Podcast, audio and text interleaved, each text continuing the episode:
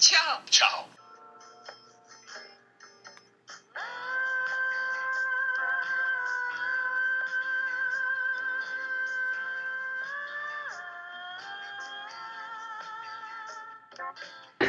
Open your mouth. Open your mouth wider. Wider. Ah, ah, ah, ah, ah, ah, ah. Well, there it is, you little bugger. There it is. What? Well, your clitoris. It's deep down in the bottom of your throat. now, now, Miss Lovelace. Uh, Listen, having a clitoris deep down in the bottom of your throat is better than having no clitoris at all. It's easy for you to say. Suppose your balls were in your ear.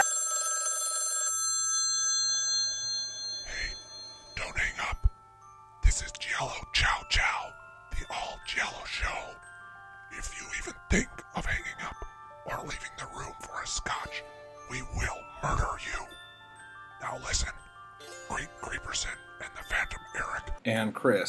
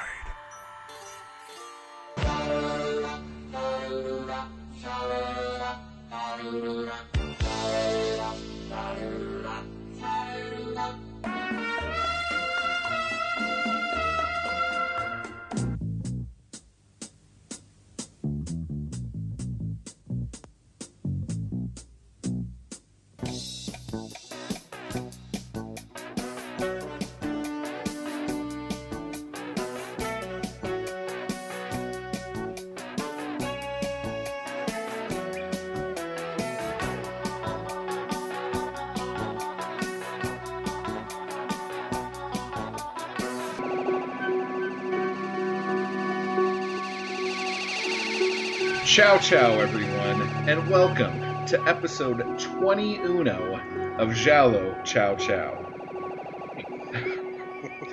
I'm Creep. and choking, sorry. Choking on Benadryl. Yeah, My name, my new name is Twenty Uno. that's 21 in Swahili, for those who don't know. Um, and um, if you're wondering um, what that dialogue was at the beginning of the show, um, I just figured since we're kind of doing a porn that I could just rip dialogue from Deep Throat and put it on over the beginning, and it would basically be the same thing, and no one would miss anything. So Was there dialogue in this movie? I couldn't remember. I don't know. I was trying to read lips, but all of them had very thick mustaches and beards. oh man, I'm sorry. Here we go. Yeah, go. it's it's we're like four seconds in, and this already is that show. It's just, I, I think I want to announce that this may be my last show if it turns out that you guys like this movie.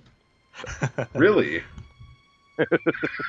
well, this might be my last show I just can't take if, it. if other stuff happens.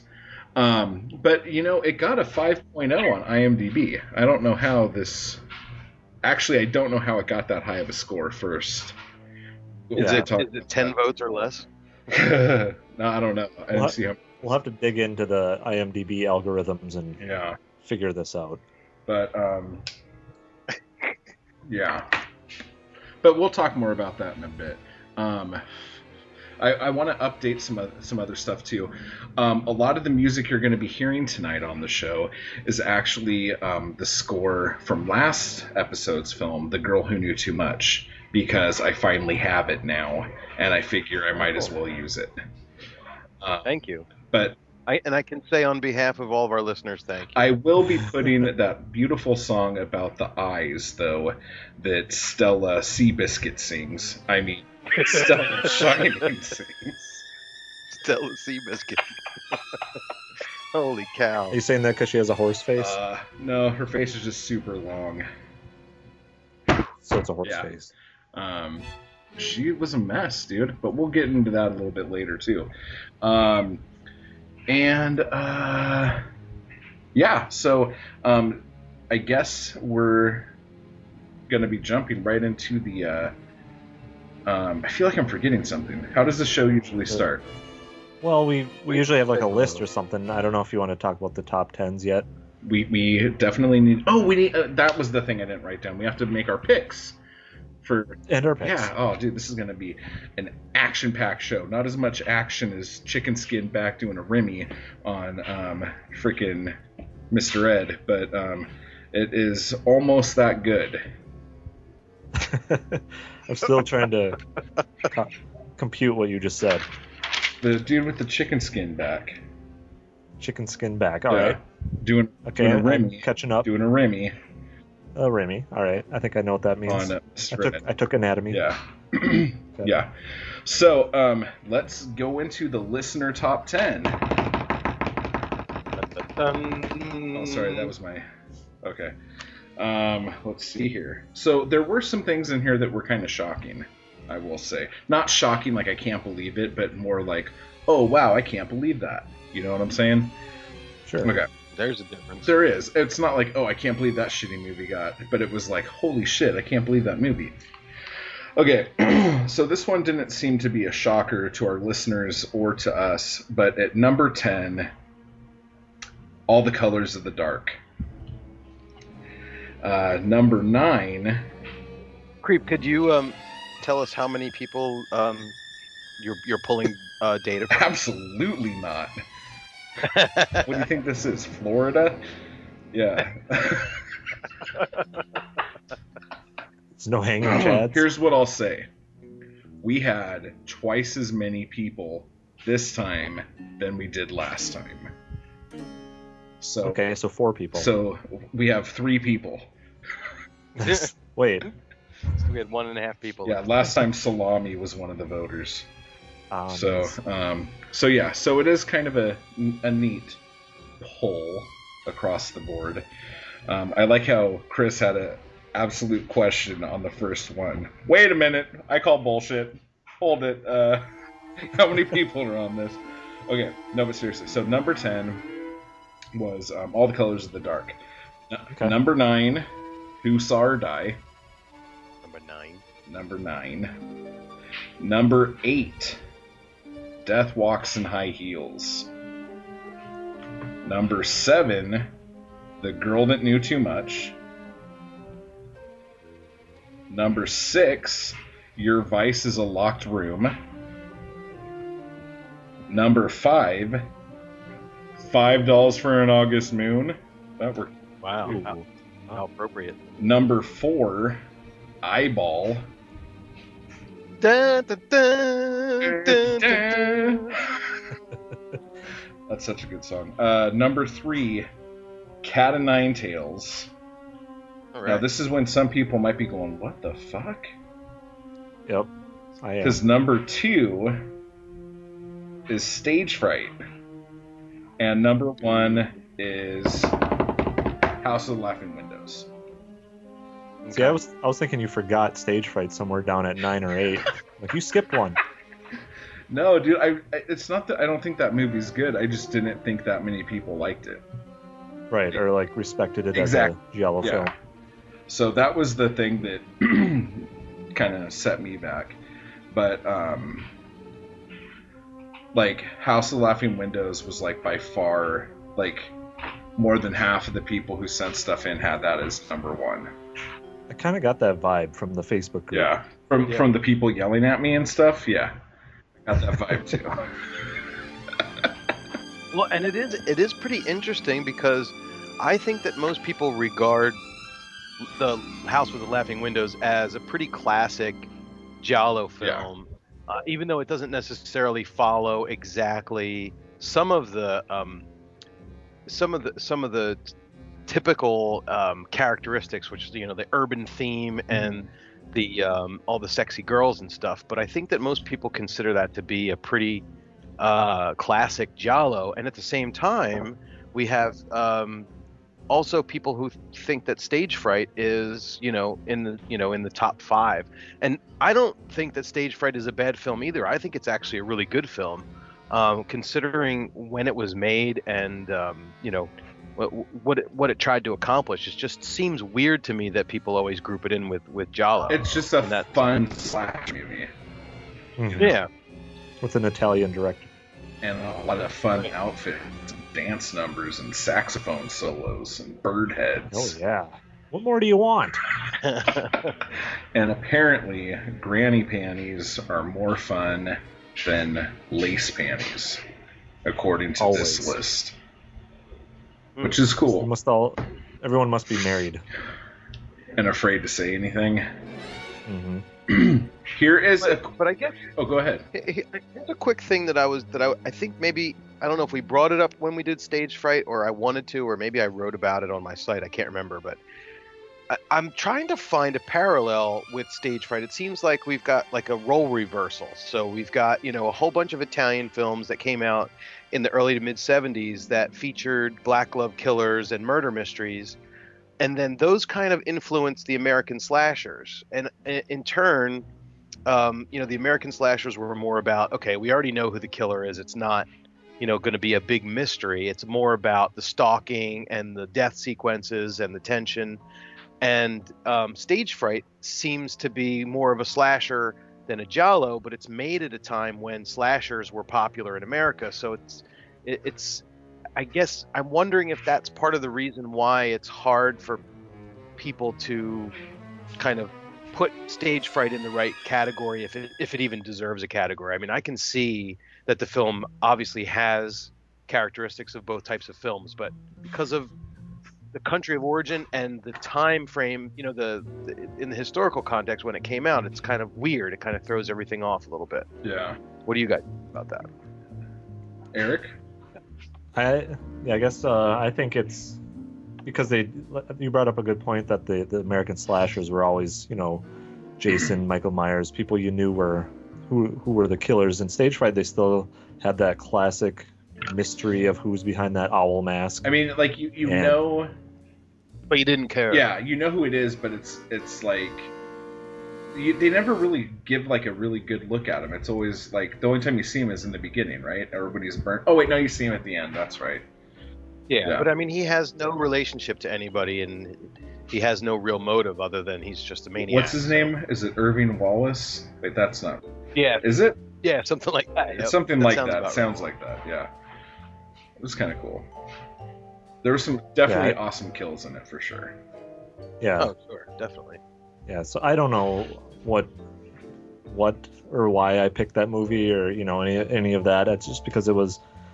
Uh, I wanted to see. You know, people said the Italian horror genre was dead by you know the early 80s so i wanted to take a look to see if that was was the case and i think they were doing pretty well still with stage fright and who knows maybe we'll f- find something else too You know what? I just realized the top two movies were Eric's picks, weren't they?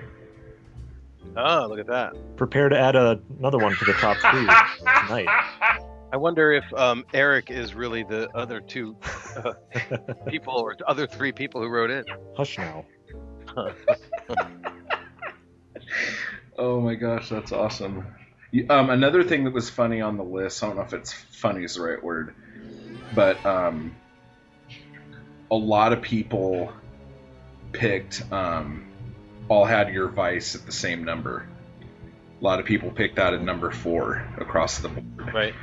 Um, that was kind of interesting. I thought that was the only one. That was the only movie that had like people were kind of like everyone on the same page with it. uh-huh it's kind of a safe film as far as like a giallo the giallo standards go i think it's it's good right there in the middle and i Yeah. could s- i could see why i mean it's still kind of crazy that everyone put it at the same exact spot but i can see why it fell kind of towards the middle Yeah.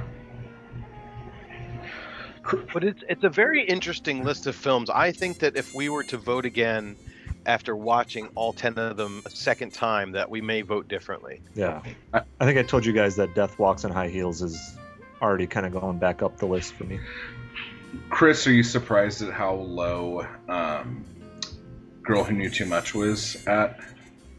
No, no, it's, people just don't understand. You know, Oh, wow. I mean, you know, what can I say? It's it's no. Um, uh, it doesn't surprise me. It doesn't surprise me, and I think that again, as I, I, I don't know if I explained it well enough in in the um, the last episode, but I think that I just have this very personal connection with that film, simply because it just shows me like where everything kind of started. Yeah. It's like you know when you listen to Beethoven's first symphony and you say, well, this is really kind of simple compared to his seventh or his fifth or his ninth. But if you listen to it for where the what the potential was, or you know, um, you know, you listen to the first, uh, you know, you listen to Please Please Me. A lot of people don't like the early Beatles, but you can see, you know, how much influence that record had and how, how much potential they had. I think that's why it, it's Real quick, it's more of a favorite of mine. what is Bava's ninth film? his ninth Yeah. film? Is this a quiz or can I look it You up? could look it up if you want. What is this? I just want to hear what he's comparing some kind of to the subliminal- Ninth Symphony. Oh, okay. there you go. That's funny. So Mario Bava's own. Did he even make nine? Well, I'm sure. He, I know he made nine films, but nine Well, giallo. he made nine, but the Nine. problem is he made so many li- like things in in the very beginning. Documentary shorts, could we not? We'll not call those. So Black Sunday is his first film, and um, honestly, that's probably hard to top because that's a pretty good film. Um, I don't know if Black Sunday is better, or is I don't know if The Girl Who Knew Too Much is is better than Black Sunday because I don't think it is. But um, one, two, three. Eh, So Blood and Black Lace is his ninth film. If you go by Ooh, then you know what? I'm not gonna laugh so hard. So yeah, But in between there is aren't there like sword and sandal flicks and Yeah, stuff like- Hercules in the Haunted World. just like Beethoven. Black Right. Sabbath and the Whip in the Body and kind of going all over the place, yeah. I, I just like believe Beethoven. this worked very good. That was a very good analogy, Good, Chris. ex- good experiment. Yeah, I, I enjoyed the answer to that. That works.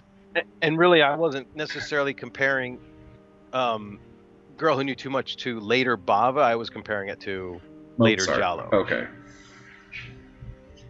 Like the like the. All right, for, I'm fucking with you, dude. All right. screw you guys. I'm going home.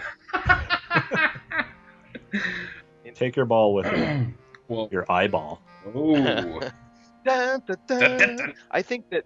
I think from now on, whenever anybody says eyeball, we should automatically break into the theme I, I, and start agree. singing it. I agree with you 100%. So, who's, Even at a work meeting. yeah, and try to try to sync it up when you do the post production with the soundtrack. especially if you're at a work meeting. Creep, quick. What's Umberto Lenzi's ninth movie? Is it eyeball? I'm sure it probably is. dun, dun, dun, Wouldn't be dun, surprised. dun, and I'm the only one singing. Okay. Um, but speaking I forgot already. speaking of eyeballs, It's- Temple of the White Elephant, by the way. oh, dun dun dun. Um, I actually uh, watched um, Spasmo last night. yeah, that's a weird. That film. is a very anxiety-inducing film. I liked it more than I thought I was going to. So, So the title is justified. no, the title Spasmo justifies a TV show. Oh, thank you for clearing that up. Dun dun dun dun dun dun. Okay. Um, no, but seriously, Overkill. um, we that's a band, my friend. Uh, Urge Overkill? no, this normal overkill. Oh, It's okay. a metal band, I think. Um, Yeah. So we got uh, an email, an answer to a question that I asked a while back.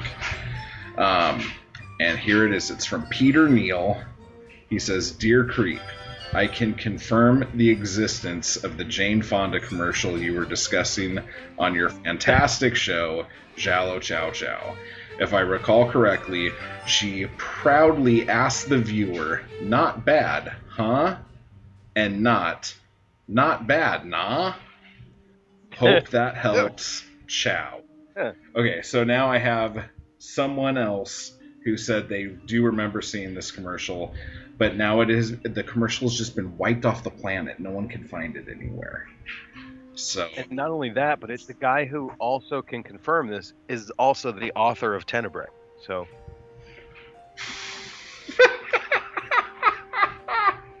that's right, dude. I. I I heard Peter Neal, and I'm like, okay. So he made it out. That's awesome. Wait, what was the commercial for again? Um, like oil of Olay or something like that. They have a bunch of Jane Fonda commercials, but the one where it's like not bad, nah. I haven't been able to find it. So, but apparently she says, "Huh." Now, um, for those of you who have been keeping up with the Monday Night Wars, Jane Fonda is also on that, not saying anything. But that's a whole other bag of worms for a different day. So, yeah. yeah. Um, let's see. What else was there? Were there any other updates? No, I think that's it. And, and everything else going okay? You guys having any issues you need to Yeah. talk about? Uh, You're gonna go get attacked by bears tomorrow? Yes, I am going to head out to the Badlands of South Dakota and hang out with the bison and the coyotes and the bears and uh, just discover my inner man. Oh wow. That's right. Oh. Maybe I'll finally grow some chest hair. Nice. Yeah, otherwise slow slow couple weeks in the giallo business, I think. So I'm not much to report on my end. Still kind of in, in retirement mode from other podcasting, which isn't true because I'm still doing a couple of shows. Are you getting kind of depressed that 100 Years of Horror is over? Do you feel like a part of you is missing? No, not really. That's good. Yeah, I'm it'll always be Well, with I was over that show in fucking 1983. I was done. no, nothing good came after that. That was the Mendoza line of horror. All right. Chris, how are you up to?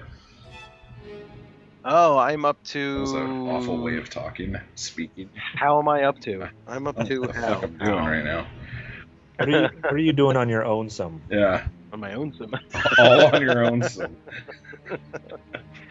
Uh, yeah, I mean, same as Eric. I mean, I don't really have much to report. It's a, uh, you know, summer's over. Kids are, you know, my my son started school, and uh, I'm watching Giallo and um, going to work, and that's about it. Nice. You know, I'm I'm I'm excited. Um, I've had I'm starting to have some thoughts about the next version of the website. Um, some things are percolating. Um, some layout changes. Um, you know, we're getting to uh, um, we're getting closer and closer to the milestone of 50, 50 films on the site. So um, I'm thinking that uh, once we reach that goal, or once we reach that that milestone, um, that I may decide to Just place the Sir Ursula on the homepage at all times. yes, yeah, there you go. Um, the, the the theme, the, the, the soundtrack. Yeah.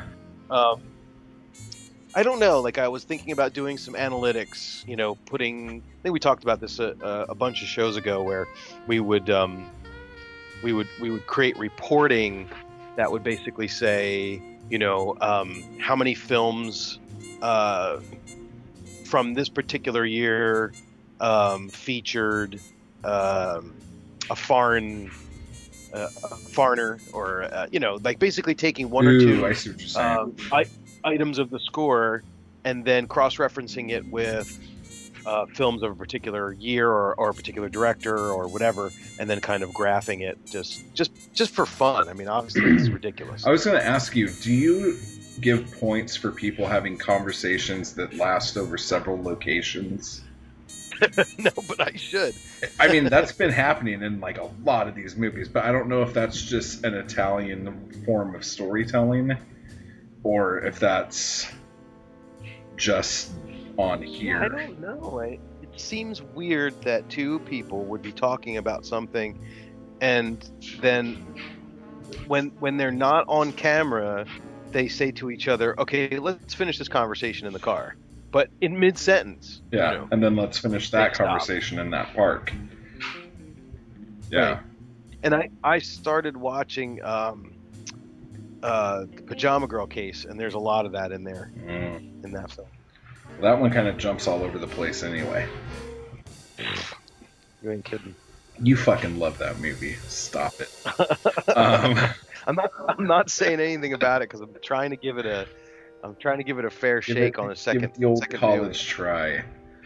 college try yeah so um but i'm excited that you know there's there's kind of a, a good amount of films in there i don't know like i said if um i- if i i, I toyed with the idea of making a, a, an ios uh, app Ooh. for Giallo score um basically as a as a as a really selfish way of of um learning how to build um, iphone apps without having a you know having to do it for work Yeah. um, because we really don't have anything going on at, at, at, my work that would build that, that kind of a that where I would need to learn that sort of programming. So, but I- it really would need to have a purpose, kind of, sort of.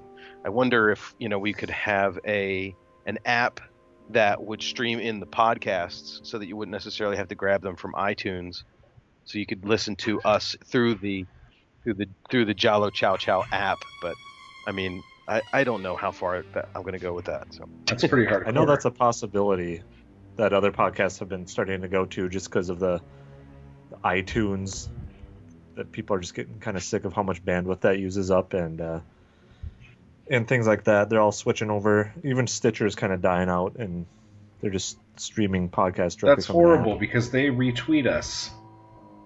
They do now, don't they? yeah. Don't die out, Stitcher. Fight the good fight. Right. Well, if you, and if you have other things, other types of content that you know people are interested in besides the podcast, then it makes sense to throw everything into an app, yeah. um, because then you kind of got a central location for everything. But you know, we'll see. I, like I said, use- I, Could I don't know. Maybe this is a pipe dream. Could you like have someone click on a movie that they want to watch, and then while they're watching it, they can they have a little checklist and they can check the items off when they catch it or they see it. yeah, yeah. I mean, you could See certainly what do score that. They end up with. I don't know. Well, if if anything, I would like to build that for myself because what ends up happening is I'm watching the film on my iPhone on the train, and another another check thing needs to come, and and I have to stop the movie, go to my website, log in, and it's like it's just tiny little check boxes, and I've got to pinch and zoom out, and Why uh, don't you just it's- make your it's kind- check boxes bigger? Yeah, well, yeah, I mean, I, I when I built the site, there was no such thing as an I'm iPhone, so fucking with you, dude. I'm sorry. I'm sorry. no, no, I was trying to give you a legitimate answer. Well, that was a even good one. you No, I, I, I am of the thought that things just need to be bigger all the time. So, bigger is And- better. Let's move on to uh, the film of the week here. oh well. Before that, there is one thing I want to say. Um, I want to give a big donka to, which I believe is thank you. Um, it might not be, so I'll say thank you to Corpse Cast podcast who um, gave this show a bunch of props and really gave Giallo Score a ton of props and talked about it on their last show. So thanks, guys. That's super sweet. Uh, Mike over there is kind of my uh, secret boyfriend, and It's not so secret. it's not so secret because he talks about it out loud. Yeah. So um, thanks, Mike.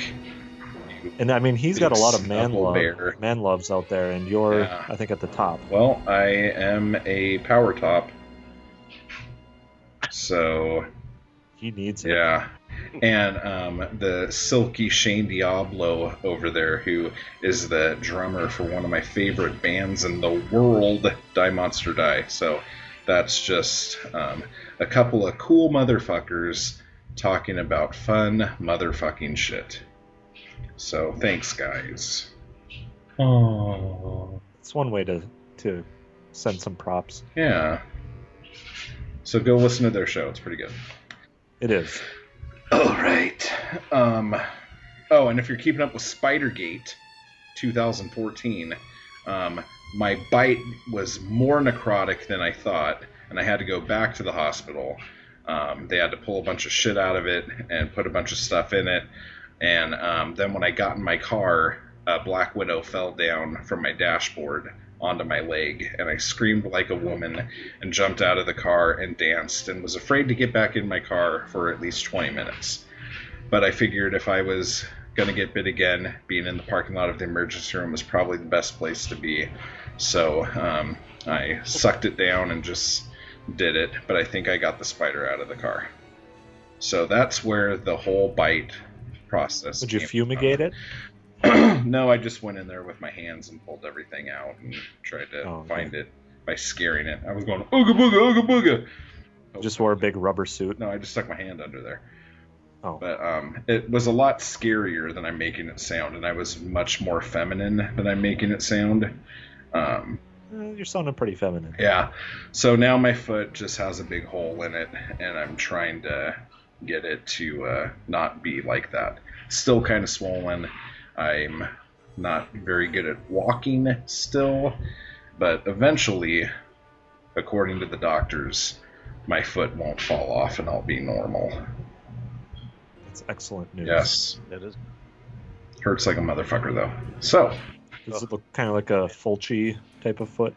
um, yeah, If, if you were to design a necrotic spider bite, yeah, it kind of resembles the pencil in the ankle in Evil Dead, but Oh. not at all like that. So, if that helps at all, that's kind of what it looks like. Yeah, it helps so much. cool. I'm glad. I'm really glad. Um, do we want to go right into the movie, or do we want to talk about our three picks? Are we going to do that at the end? Um, Yeah. Yes. yeah, let's save it for the end as like a little preview. Okay. Well, then in that case, what I'll do now is play the Italian um, trailer for the very family friendly film Sister of Ursula.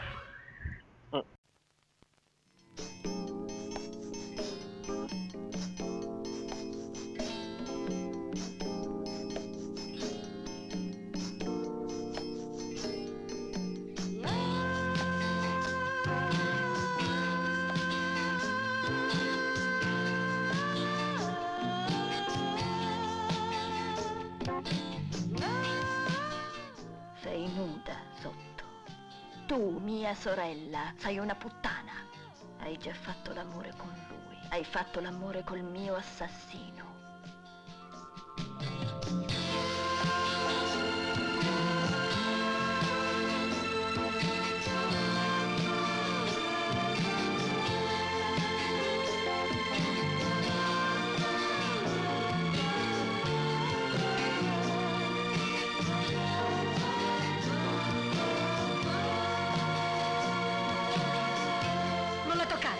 Che non voglio che tocchi le mie valigie. Mm, per carità, ma chi te le tocca?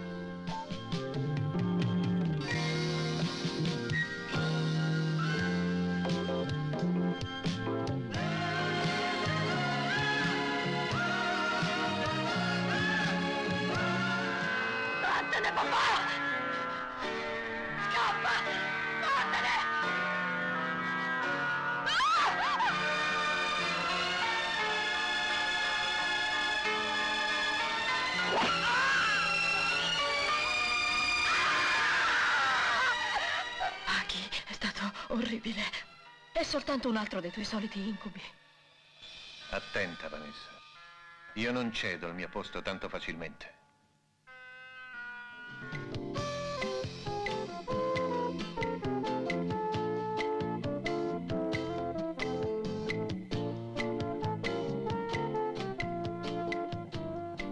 Ah, sei tu, non ti avevo riconosciuto.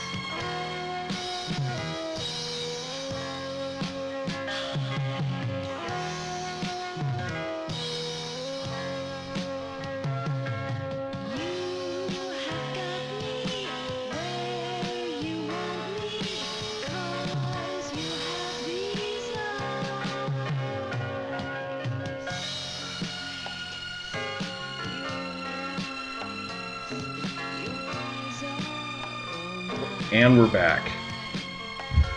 So, Wow. That's right. Approved by Disney, Pixar. Ursula! Ursula!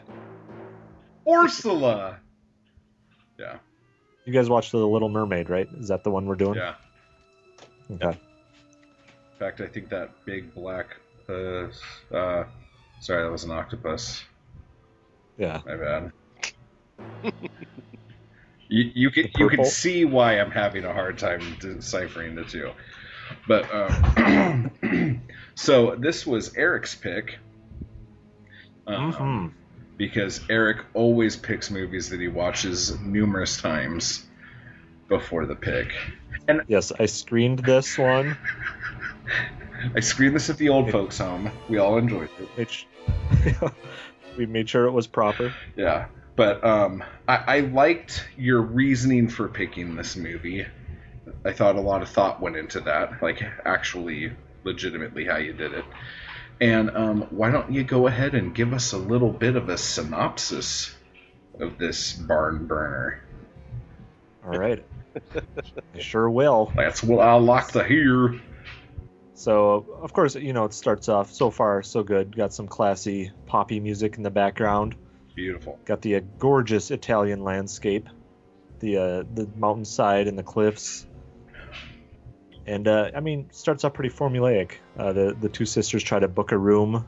Uh, they want it nice and quiet. You know, that makes sense.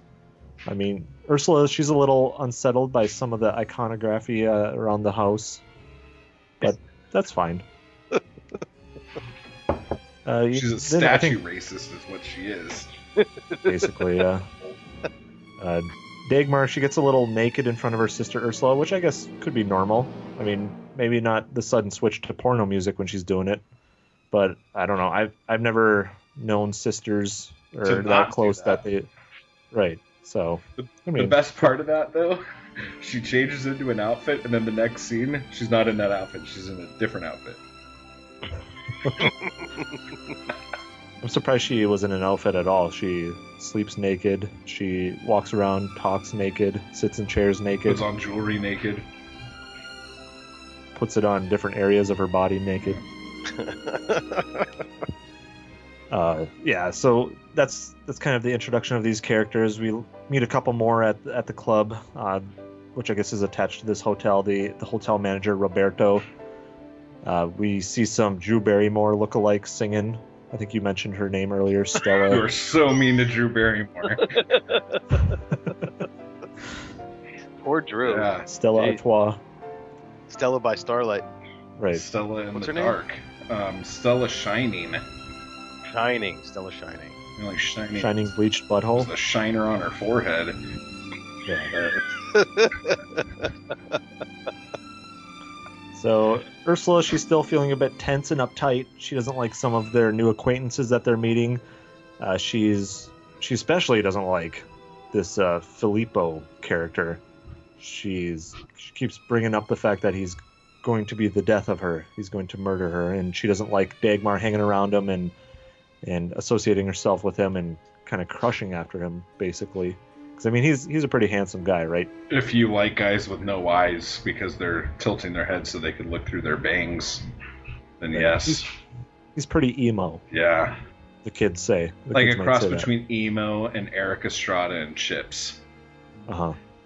Right. Like a weird mix.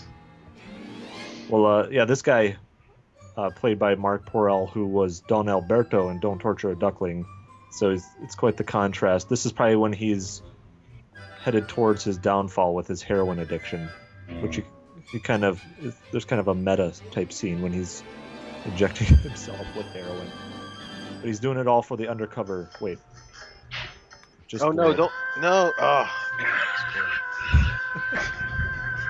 For those of you who aren't watching this movie for the pubic hair, there is actual some sort of semblance of a plot, and we might ruin it for you.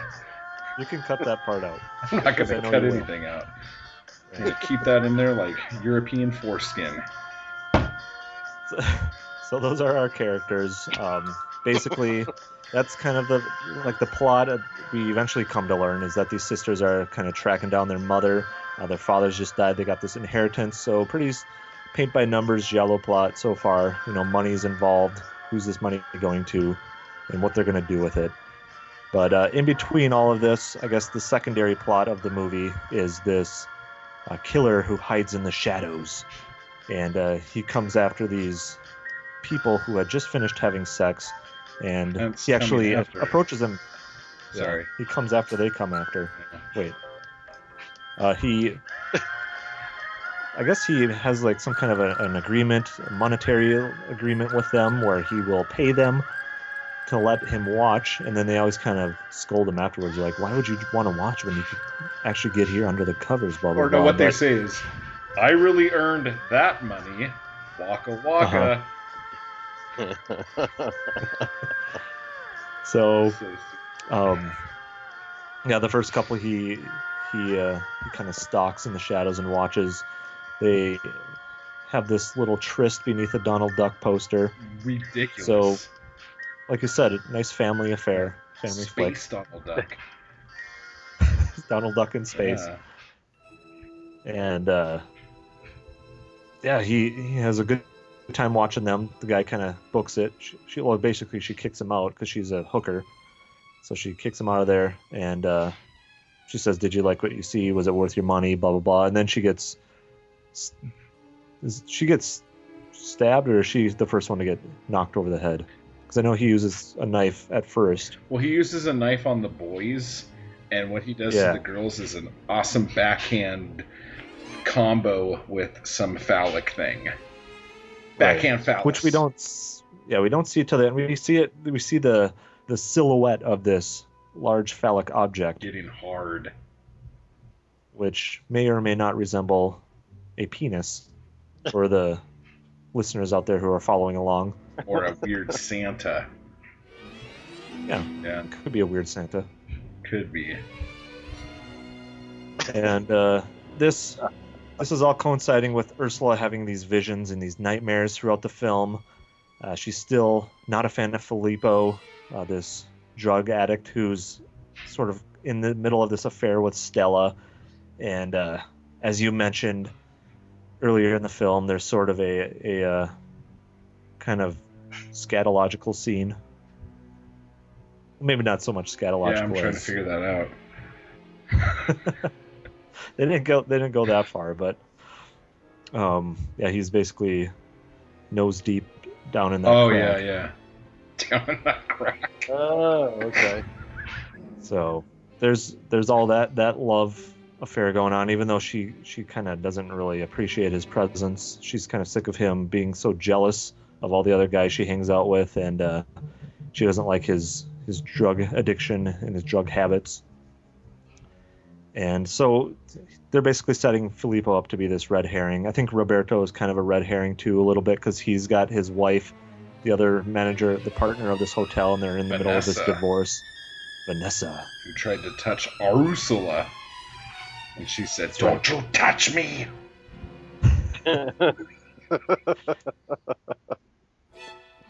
Ursula, she's Uh, kind of got a octopus kind of mouth, doesn't she? She does. She was, uh, I'm sure you're going to tell us, so go ahead. I won't spoil it. Spoil Oh, it like yeah, feta, so I'm- baby, like feta.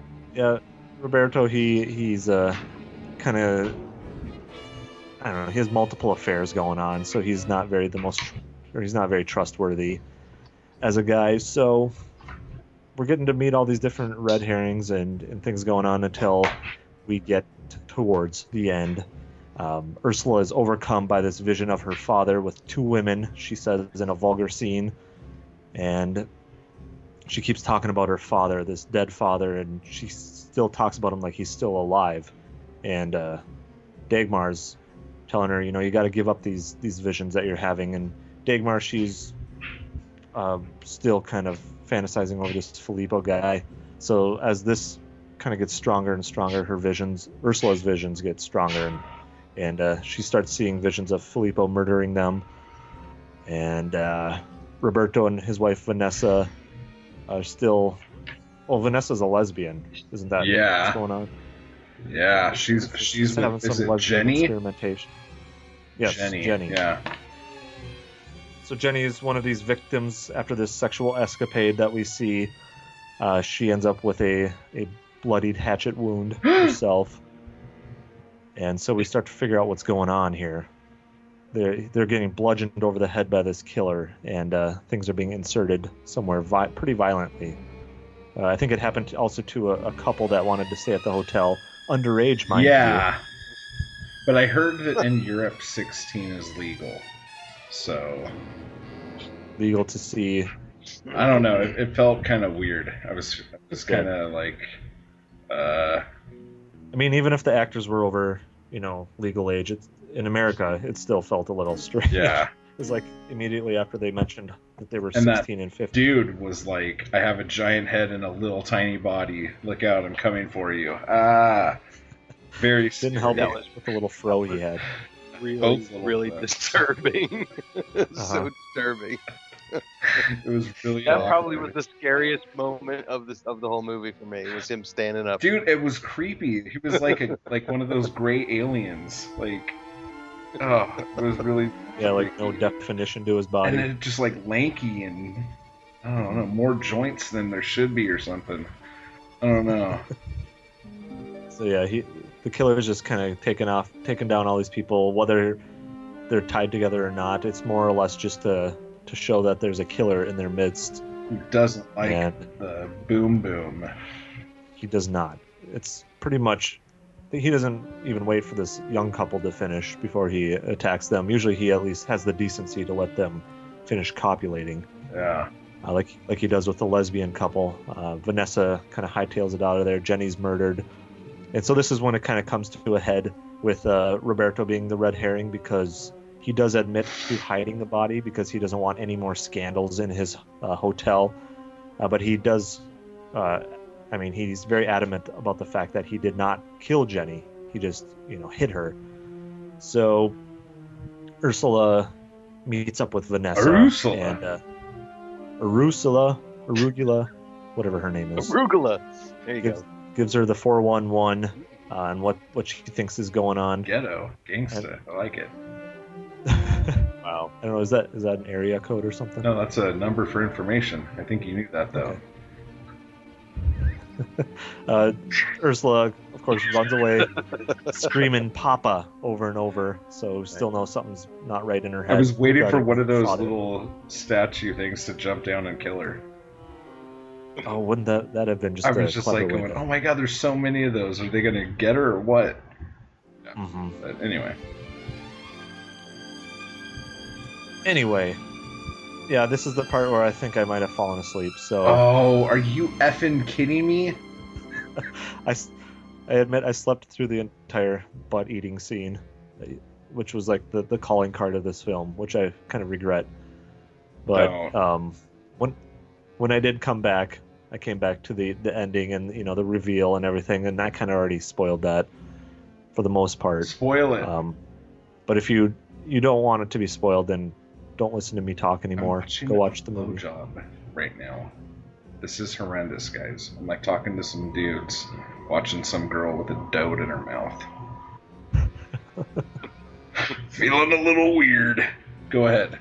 I'm comfortable with my sexuality. This is fine. Yeah, I'm, I'm wondering what what this is, what you're in preparation for, or is this just Preparation? H. I'm watching the Yeah. movie in the background, so I have things to talk about. That's how you do it. Yeah. Well, yeah. So to spoil it, um, basically, Filippo, who is kind of just this seedy character with a drug addiction and has jealousy issues with uh, Stella. He uh, reveals that he's an undercover policeman, and that actually, in fact, all the people inside of the hotel are working for the police, and they've been following Roberto around and following everyone else around, and uh, they basically try to I don't know they try to book Roberto. And uh, what they don't realize is that Ursula is actually behind it all. And uh, she channels her father because her father had some issues with sexuality and, and the like and I guess he was kind of a philanderer himself and so he didn't um, appreciate the woman figure and kind of like to mutilate them. And so she's basically just kind of messed up, and then she disappears into the darkness and falls into some chasm, and we never see her again. and that's the film. It's so much different when you say it. And let's not forget the final shot of uh, our our our hero. Going, my hair is not in my eyes. Was that when he tries to put it in her backside? So he like oh, it's a he different like movie. turns and the sun's shining behind him, and he has his hands through his hair. It's quite beautiful. Um, I, I did want to share my favorite line from the film. Yes, please, talks you guys about- fill in the gaps. Oh, this is the perfect movie for me to fill in a gap. Let me tell you. Oh, did I use the wrong euphemism? No, that's the right one, baby. Um, uh, Dagmar was telling um, Flip guy why um, what was going on with her dad, and um, something rendered him impotent. And the mom left about a year later, or something like that. So she says, like, you know, it rendered him impotent. My mom left. It was a terrible blow. Ba-dum-bum. Dude, I was laughing so hard. Like that's so 14 years old of me, but um, that was hysterical. I was like, Yeah. But that was Ooh, that that's was in good. the subtitle. yeah, that was in the subtitles. Was is there a English language version of this? Uh, not that I know. Okay. I don't believe so because I actually had the uh, the Severin release that they did here in the states, and um, oh, I'm sorry, there- I don't know if I don't think Severin is is United States distributor, but uh, yeah, I had the most recent release, and it was just in Italian, and I had to get the subtitles. Right. So yeah, that was that was some that was some good shit right there. Um, Chris, would you like to Yes. say a few things about this, or would you like me to I say would. things? I would love to say a few things. First of all, um, I think that the, the the the actress who played Ursula is is, is very very beautiful. Um, I like her hair, um, and I'm like, all right, where have I? And her, she's got these eyes that look like she's from outer space. Yeah, And uh, I'm watching this movie, and I'm going, where have I seen her before? And she was in Suspiria. she was know if you. yeah, she was the, the the girl who says, "I think that girls whose names begin with the letter S are the names of snakes." and uh, I just wanted to bring that up because I I thought that was kind of funny that I picked her out. But um, See, I Okay, thought she was the girl from Tenebrae who was the shoplifter, and the girl who was the babysitter in House by the Cemetery. And I was wrong on both accounts. Oh yeah, okay. And the girl who played um the girl who played the shoplifter in Tenebrae is the same actress that played the girl who makes a cameo in Inferno. Um you know, like you know the scene in Inferno when they're in Italy and they're in the music hall and they're listening to the music and there's this woman and she's sitting there and she's holding a cat and she's petting the cat and the the um the the windows open and the uh, and the air uh, the wind comes in. I don't know if you, you know, Is she the girl in the cat with the cat? She's the girl with the cat. She, it was supposed to be implied that she was the third mother, the mother of, of Tears, I guess, Mhm. um, which they finally ended up making a movie about um, much later. Yeah. But um, anyway, totally uh, going off on a tangent. But uh, so, listen, I the first thing I want to say is uh, with this film. Um, the very first thing that I have to say is that uh, the, set, the the the main theme, okay, main musical theme, which starts at the very beginning and starts every time the sex scene's about to begin. Um, I I I know I'm dating myself, and we really I'm really going to challenge the the the age range of our listenership. Um, but uh, there is a song that was released in the 60s. Now I'm 41, so this I, I wasn't around when this thing came out, but I'm I'm old enough to know enough about older music Yeah, to be familiar with the song. Right, exactly. I was around back then. Um, anyway, so there's a song that Burt Bacharach Ooh. wrote called um, "This Guy's in Love with You," and it was performed by Herb Alpert, the guy who The Tijuana Brass, man. yeah, the guy who did the dating game theme song and all that other stuff. So, um, for some odd reason, I researched this particular song within the last, say, six months or so, and um, this song that's the main theme in Ursula is almost the exact same song. And so, of course, um, for the last three days, I've had both of these songs in my head, and they just won't leave. Can you can you just- sing it for us right now? No. Sing both, and then we'll note the subtle differences. Yeah, do it. Nah, it's all right. if you if you YouTube if you YouTube this guy's in love with you, you'll see this very very corny video of Herb Alpert walking around in California with his wife singing this song to her, but it's the same it's kind of the same melody, it's the same pacing, it's the same rhythm, it's got that ugh and it's like I don't know if I like the song. I used to kind of like it and then I watched this movie and I, now I don't like it anymore. So it's kind of ruined it for me. So Well, come on, so you can mean. put this on on you know anniversary nights and Or when you're like having sex with horses. I thi- I think that the I think that the main problem I have is the scene where uh, Stella Shining is singing the song in the club Twice. yeah. and she's and she's moving her hair her hands through her hair but not like you could tell that she was forcing it because like her hand gets stuck in her hair at one point and then she she pulls it around the back of her head and and what's what's on her forehead do we do we know I think honestly, That is- sh- I mean, it was like three little diamonds or whatever, but I think she had like a zit on her forehead because later, when there's no diamonds on her forehead, there's still a bump there. So she was either growing another eyeball or um, she just had some clogged pores. And her hair's all frizzy i mean it's like it's Dude. it's awful Train wreck out of the gate. now meanwhile i thought that uh, some of the outfits that ursula wore were pretty were pretty interesting the the um, the thigh high boots Fuck yeah, dude. And the black pants and the beige pullover.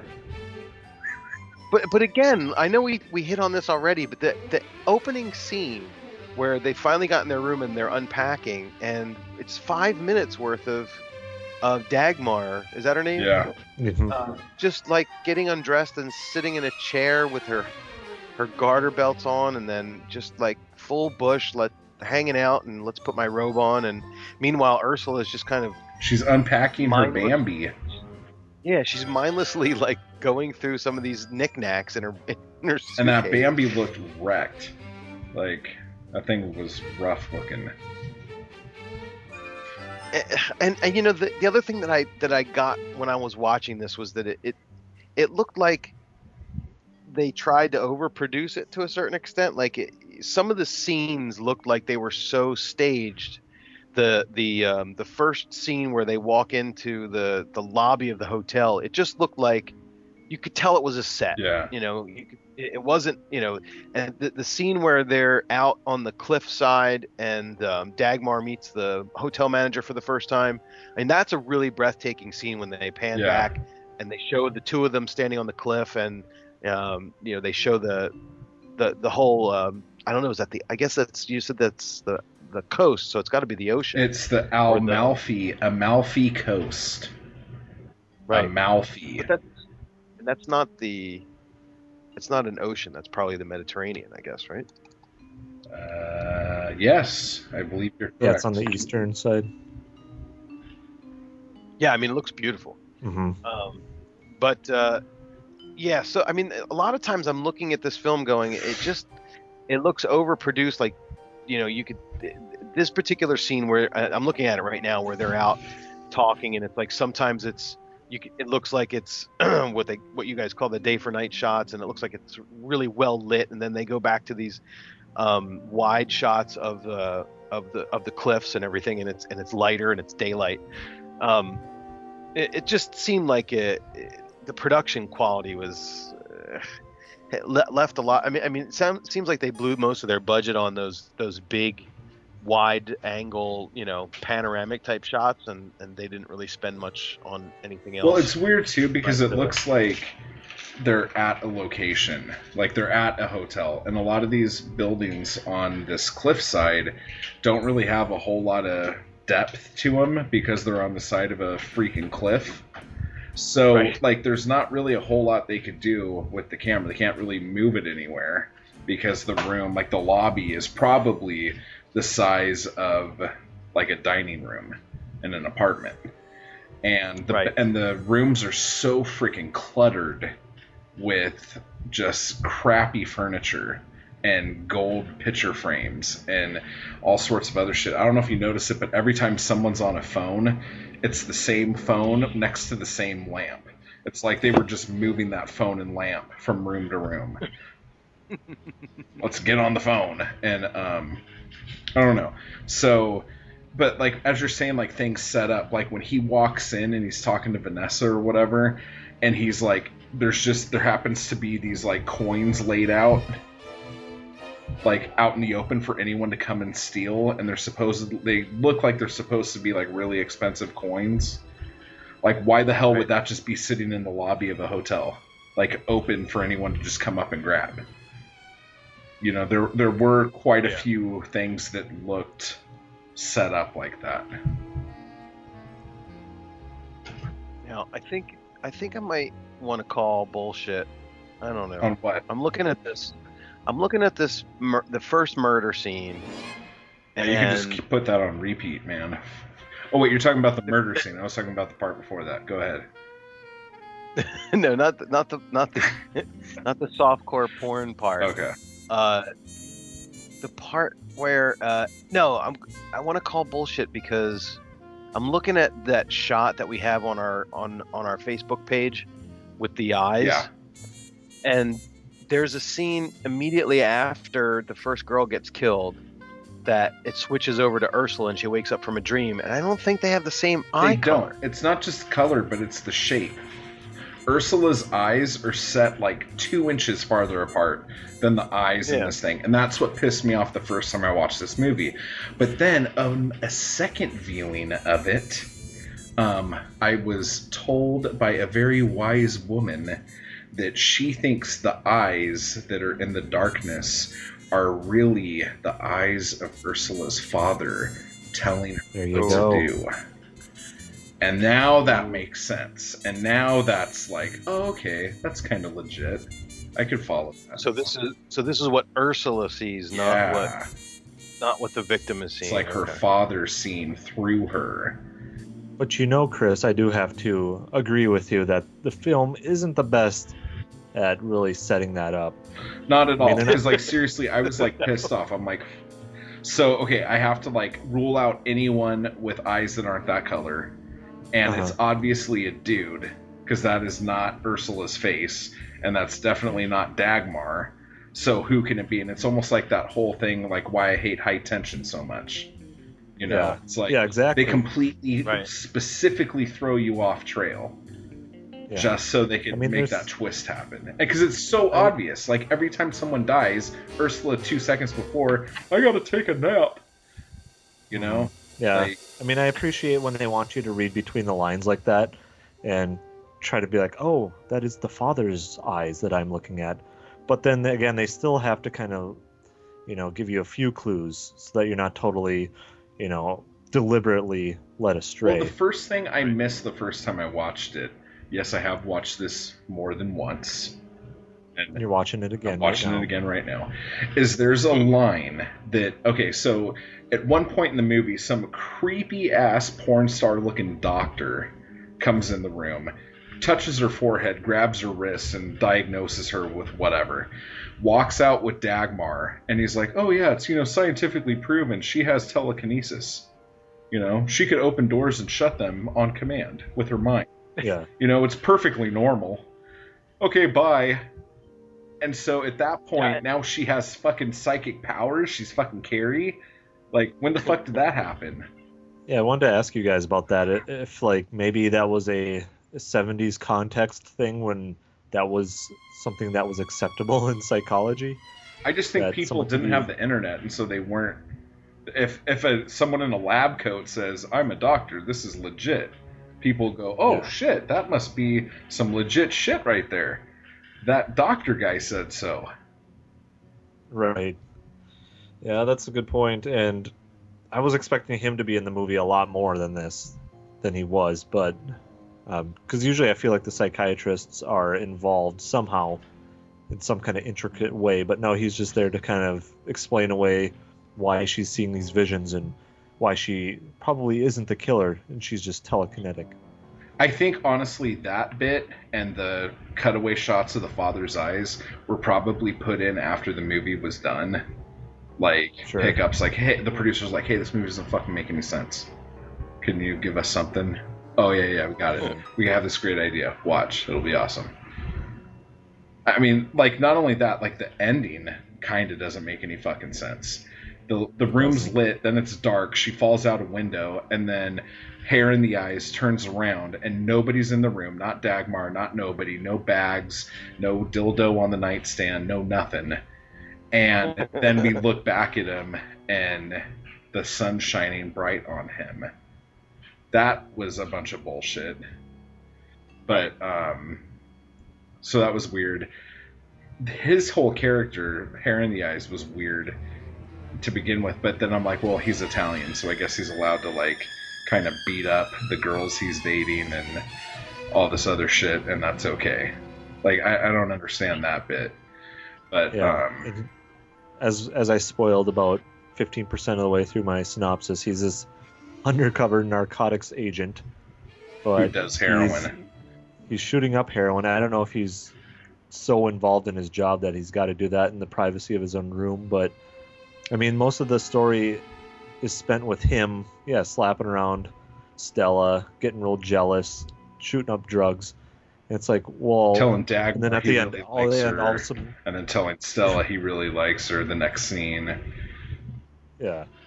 And then surprise, surprise, he's an undercover narcotics agent, which has nothing to do with the plot or what he was doing in the hotel. well, other than doesn't really Roberto. Roberto, I guess, is a heroin smuggler or dealer, something Sure. like that.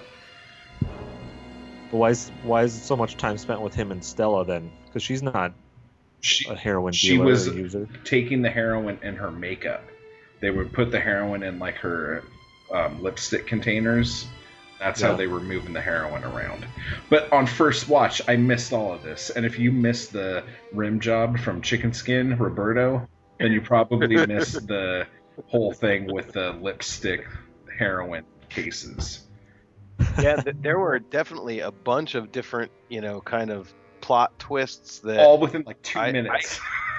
yeah, I, I don't think I, I wasn't paying close enough attention because I had already decided that it, this was a, a really awful Oh, you movie. guys so need to give it more time than that. um and so th- and there were a few things about the movie that I, that I was going wait a minute huh and, and and if I cared more about the film I probably would have rewound it to to see what was going on but like at first I didn't uh wh- what's the hotel manager's name again Roberto. Roberto. It's Roberto okay. Chicken Skin. so I, I at first I didn't even know that Roberto had a wife and then there was that whole scene where he, he chases her out and, you think it's Stella goes- at first. Uh, yeah, I thought it was Stella, and then it, it's not Stella; it's somebody else. And then they go out uh, somewhere in a car, and uh, he's he, she says something about "I'm going to divorce you," and then you see this other woman, Jenny. Jenny, who ends up being like um, the, the lesbian lover. So that part threw me off, and then the like, you said, the, the lipstick and like I got, I think I got Roberto's wife and Stella Shining. I got them confused. Well, the thing that And, um, confused me on that is that Roberto and Vanessa were out arguing, and then they drove to a place for him to drop her off at Jenny's or whatever. but it wasn't Jenny. She Jenny stays at the hotel, and that threw me off. Like I didn't realize that that's where Jenny was. So that was like on the second viewing I realized that because there's all those little posts with Fabergé eggs on it instead of a handrail for some fucking stupid ass reason. Like, yeah, this looks beautiful, but if you fall to your death, we don't give a shit. Just don't knock off the eggs. It was like that was weird. And she's like naked out on the balcony because she's Jenny and she could do that. She's like, I'm Jenny. I don't wear shirts. You're fucking weird. but so there there are a lot of confusing things, but on a second viewing, it seems to make a little bit more sense. The thing that troubles me, dude, this is where I'm having a really hard time because if I were to say, "Oh my god, there's this movie where there's a ton of naked chicks and there's a ton of sex. And this one chick's fucking psychic. Her the ghost of her dad is fucking taking over her body to kill people with a fucking giant wooden dildo that's actually a little man. And there's fucking heroin smuggling and fucking all this crazy shit. Like it sounds like the best movie that ever happened. You know what i'm saying? Like when you say it like that. And it has like every single thing in it to be an amazing movie but it's not and that's what troubles the shit out of me. It's like it has like every fucking thing in it that any trashy Giallo fan would love to have, but it just isn't really that good. It's Right. weird. Yeah, and I know I know I'm doing a disservice to our listeners when I say I fall asleep towards the end of the film, which was my fault putting it on so late. Oh my god, I'm sorry. Trying to cram it I'm in. watching. Oh, you tried to cram it in. That's funny. Um, I'm watching that weird little alien boy try to make out with that girl. It's kind of creeping me out. So I have my hand up. But I on do one still have time to catch my. Yeah, I'm quick. I've had So- enough caffeine that I can still catch your sexual innuendos and be grossed out by a little boy. that's a, that's excellent. Yeah, little Bobby Brady's going to town and Eric's making sex jokes. Got it. Right. he looks like Bobby Brady. oh my god. Mom always said, "Don't throw a ball in the house." But yeah, I, I agree with you. It's just, I at the same time I don't feel that bad because just how how much it lagged right after the beginning and just got bogged down in dialogue that was unnecessary and it just was the pace of it was killed. And then when they did do the, you know, the interspersed it with these short kill scenes, they were not violent at all. Which I thought, for as much sex as there was and how it got that X certificate, yeah. that there was just no violence. Uh, even when he bludgeoned him, it was off screen, and then maybe you saw a little tiny bit of blood. I was trying to figure that out. Like, how would they have shown? Because, like, it seems like they're dying from vaginal penetration. Yeah, So, like he knocks him out, and they don't necessarily die from that. But then it's how how does he Everything kill him with that? It's not sharp. I know it's pretty fat, but come on. Like, not trying Just- to be insensitive here, but I, I've seen a lot of filthy movies on certain it's just the websites on my violent phone. method of it. Yeah, yeah. You see, you probably see Real Horse. What? Patu- anyway, well, I mean, I think Mr. that Hands. you know, I th- I think that uh, it's a Mm. lot easier on the budget to film the the pornography or the sex It is. scenes than it is to make convincing and realistic murder sequences because all you need is two people to fool around and you Yeah. know kind of get it on to a certain extent but you know to make these you know so you know the- and it's Pe- he really looks more like Peter Brady than Bobby He we have to say that yeah. Let's be Um, honest. but so Peter Brady is standing there, and then they cut to the killer's hand, I think, and a sound, or do they cut to the killer's eyes? Maybe right they cut to the killer's and, eyes. um, he's about to come out. Keep talking. I'll, I'll let you know. I love how they walk down that ridiculously wide Where the spiral hell staircase. is this place where they there's just all of these open places with ancient artifacts everywhere, and no one runs off with them? I don't know. They're not that valuable. You sure? Trust me. I could uh, open an eBay store with all that crap. Well, there was no eBay in 1970. I really think that the majority of the budget had to have been spent on that hotel. Hmm The Alfie Yeah. Coast is not cheap. I mean, it, it just makes you wonder what the intentions of this film were. I'm sure they were there for one day, got all the shots they needed, and then just went back and started doing porn. Well, I mean, seriously, it's like softcore was really big and it was acceptable at the time. on a worldwide audience, and creepy slashery giallo movies were hip at the time. You know, I mean, the only thing that it was missing was maybe Smokey and the Bandit or something like that. And a couple of zombies. Yeah. Oh my God, he's standing up. Oh, Inside the Amazon jungle. horrifying, dude. right. Jesus Christ, dude. Um, yeah, it shows the eyes, and after he stands up, and then um, it, when it goes back to him, he has his hand on his neck and blood pouring out of it. And then the girl, instead of screaming or trying to run, she just looks at her dead boyfriend and sees the shadow of the erect phallus coming at her. And it was so funny because, like, obviously I knew, and most people I think know that this movie is the movie where people get killed with a dildo, like right off the bat, before they even see it. So, like, when the movie starts and they're up in the room and they're pouring the um, knockout juice into the cup, like, there's this weird little wooden statue that looks a lot like a penis and I'm like, oh wow, there's just going to be dildos all over this movie. But, um, that that was it. Now, did she bring that from home, or was that just one of the awesome? She had this to thing with her. She had this thing with her suitcase where no one could look inside of it. She was very protective of it. So I'm sure she carted that thing across customs. Yeah, Well, plus she, I, she probably had the killer get up in there too. Uh huh. yeah, probably. She didn't mind taking the Bambi out, but she was not going to take that dildo out in front of Dagmar. Yeah, so she knew a little bit more than she's letting on. Mm-hmm. I think she's a liar. Um, but as far as um, Roberto's wife goes, Vanessa, I think the first time we see her is after um, Ursula faints, and when Yeah. she's coming to, that's who's sitting there. Yep, I'm noticing That took that, me the now. second time uh, putting those two people together. But um, but yeah, And you know, it, I I think I probably did the movie a little bit of an injustice, if that's even possible, it is. by watching it on on a smaller screen. I think there was a lot of details, um, in, in the in the frames of the of the Like movie the that I sex scenes? probably. Well, those details. Yeah, I, Too I many details. Yeah. That. uh, um, yeah.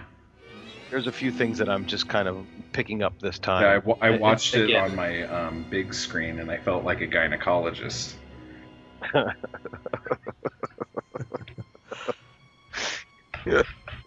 Did you learn a lot? I did. That's all that I'm matters. like, that's what that looks like. Yeah. So it, it's it's it's funny because like I know some people who, when I tell them to go watch this movie, are gonna tell me that this is the greatest movie they've ever seen, because I know some people who like this kind of shit. So I mean, I know that it obviously has stood the test of time somehow.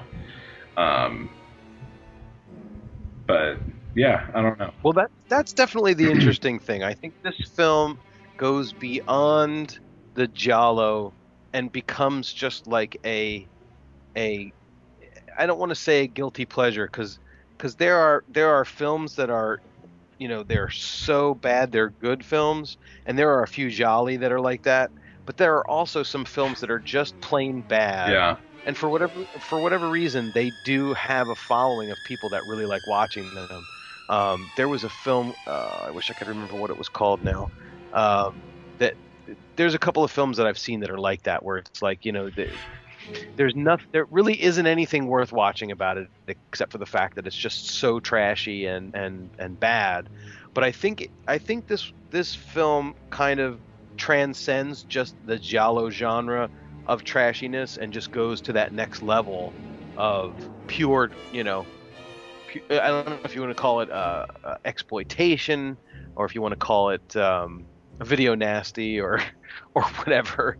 Um, but I, I just think it, it like I said, I think it, it's it, well, have you seen have got- you seen um the bloodsucker leads the dance?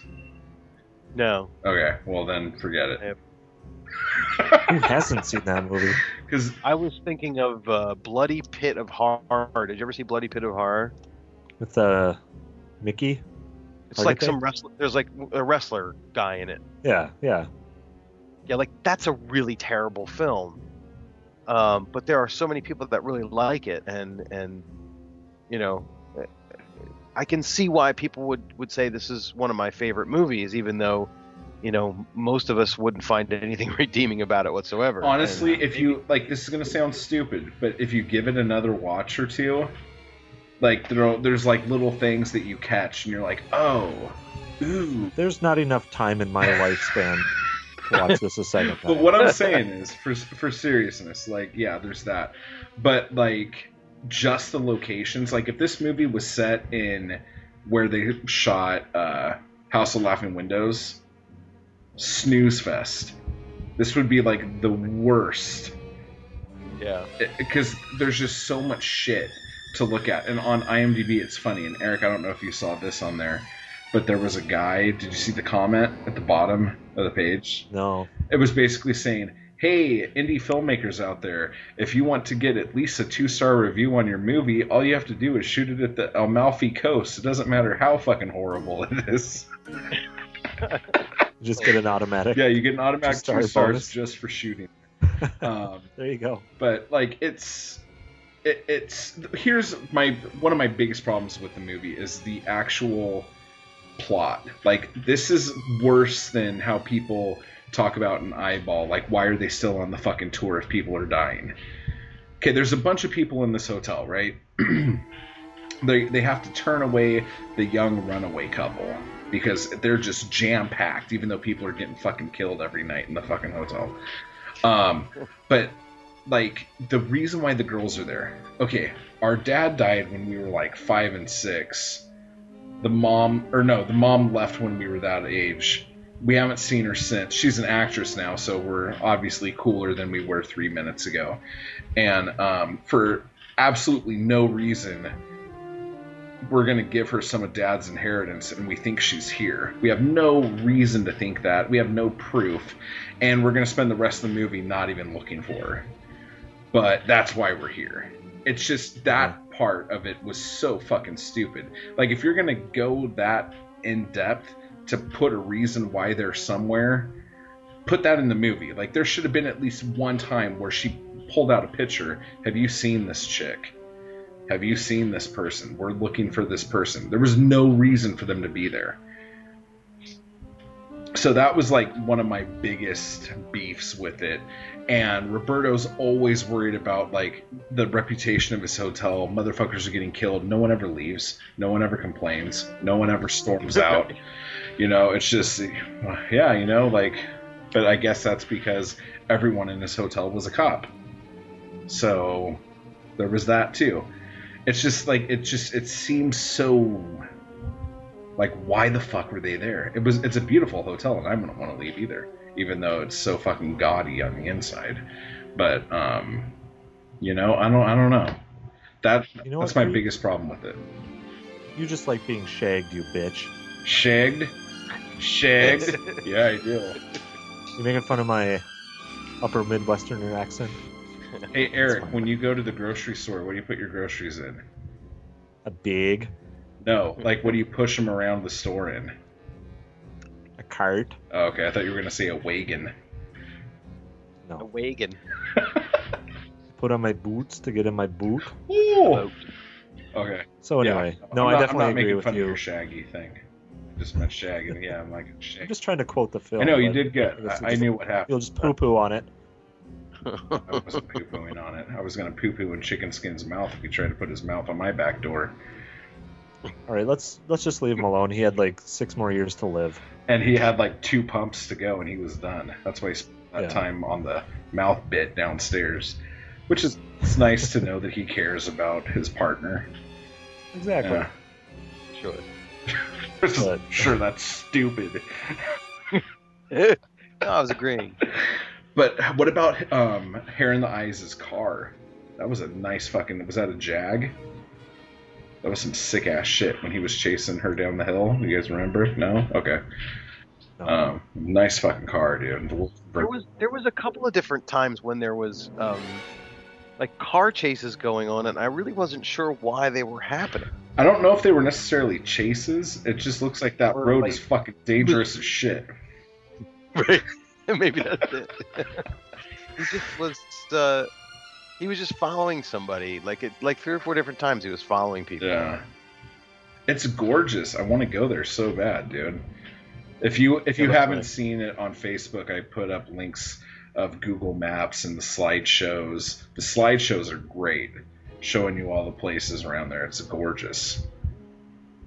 That might be on my um, Giallo tour when I go. Yeah. But um, yeah, Just don't take any pictures inside the hotel rooms. why? I don't know. I don't know what goes on there. Oh yeah, I don't want to. I'm gonna be going on there. But anyway, Yeah. um, long story Yeah, no, short, I, I I I didn't love this movie. I barely liked it, but I've enjoyed it more after the first viewing. Is all I'll say. Yeah, I'm not. I'm not a fan of the film. I'm not. I, I agree that the plot seems shoehorned in there. Uh, I'm not totally keen on the title either. It doesn't really make sense to me. I know they could have just called it Dagmar. Yeah, I think there was a. I don't know. I guess alternate titles is something we'll talk about later. You could talk Um, about it now. There was only one one that was different.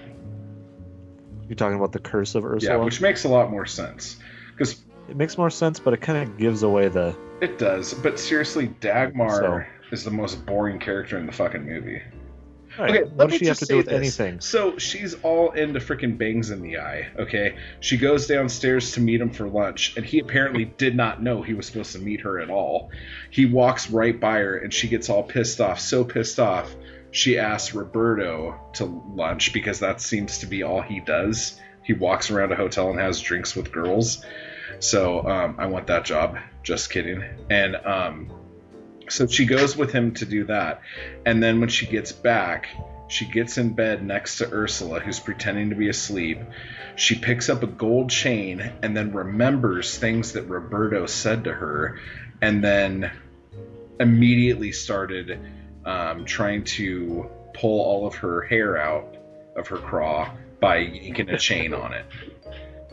And, like, that was probably the most interesting thing that character did the whole movie, and I don't understand it at all. Right. Was it even more interesting because Ursula was like five feet away from her? Ursula was probably going, "What a fucking slut! what is she doing? I have this giant dildo on the nightstand right here, and she's Yeah, ripping out she her need penis with a chain. What's she doing? Yeah, Some girls like chains. Who knows? Who are we to judge? yeah. I, I think that the did you guys did the telepathic thing with Ursula help or hinder the story for you, or did you guys even give a shit at this point? To be honest, I didn't give a shit, but it also did not help the story at all. Uh, like I said, it, was- it just felt muddled. The psychiatrist was there for his five second payday, and it was just too much. And the the daddy issue storyline was was enough for me, I thought. And the fact that she was maybe a little psychotic and thinking that she was her father or something like that. I didn't need the the whole supernatural aspect to it. Chris, were you concerned that she was going to scuff her thigh high boots when she got on her knees in the little tiny chapel on the hill? Yeah, and that I'm glad you brought that up because that is another really strange scene. We're all glad. her- Like her Yelling at the statue of weird Jesus? with no face or something. Did it have no face? Is that Yeah, what there was like no no face. It was just like the hair. It was just like a metal, like modern art thing, which looked weird in there. I mean, I'm sure it was old too, but it looked more modern than the rest of that room did. Yeah, it was out of place.